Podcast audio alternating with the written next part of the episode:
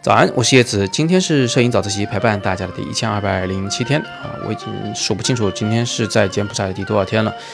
反正呢，今天是一个大日子，因为今天晚上我会见到我的两名导师以及我的同学们啊。今天晚上有一个叫做欢迎 party 的这么一种东西。那昨天、前天、大前天，我都在为我的创作做预备的功课。大前天呢，我是去拍了寺院，然后对自己照片不满意，所以前天呢，我就去尝试了拍摄黑白的闪光的游客啊，来探讨大家为什么一定要旅行，然后旅行中为什么一定离不开拍照这件事情。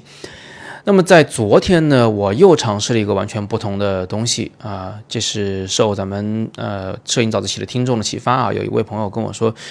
你可以去了解一下越南人家啊，在洞里萨湖的上面，这是一个非常特殊的人群，因为他们是因为历史的原因啊，算是一种难民。呃，虽然在柬埔寨境内，但是呢，柬埔寨人呢不让他们上岸，把他们赶到这个湖上，而他们又没有办法回国，因为越南也不收他们啊，就是他们已经出来太久了，在柬埔寨待了太久。那么这样一来就非常尴尬，他们生老病死都在船上，他们的房在船上，学校在船上，医院在船上。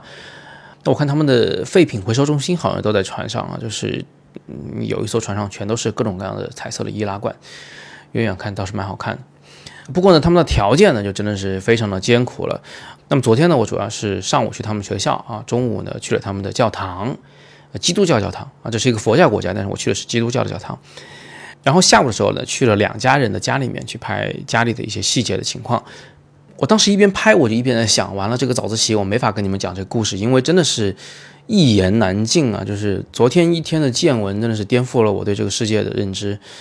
他们的生活方式太不一样，他们生活条件太不一样了，就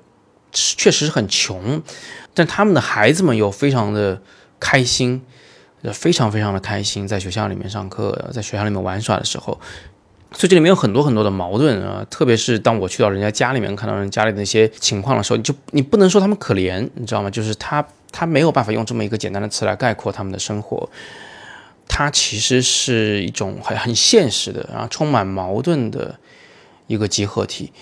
那我今天时间有限，我只能给你多看几张照片，然后你呢，照片你稍微的感受一下吧。啊，如果想要我多说几句来介绍我整个这个旅程呢，现在不是时候，因为。很快我就要开始我的正式的创作了，但不管怎么样吧，等我回国以后有时间的，我到时候再给大家开一个课来讲讲我这个旅行中遇到的人、遇到的事，仔细讲讲我学到的东西，我的创作过程，好吧？那今天我们就先聊这么多。如果你想跟我学一些摄影的基础知识啊，那么你可以点击底部阅读原文来了解我的叶子的摄影入门课。今天是摄影早自习陪伴大家的第一千二百零七天，我是叶子。明天早上六点半，微信公众号“摄影早自习”，不见不散。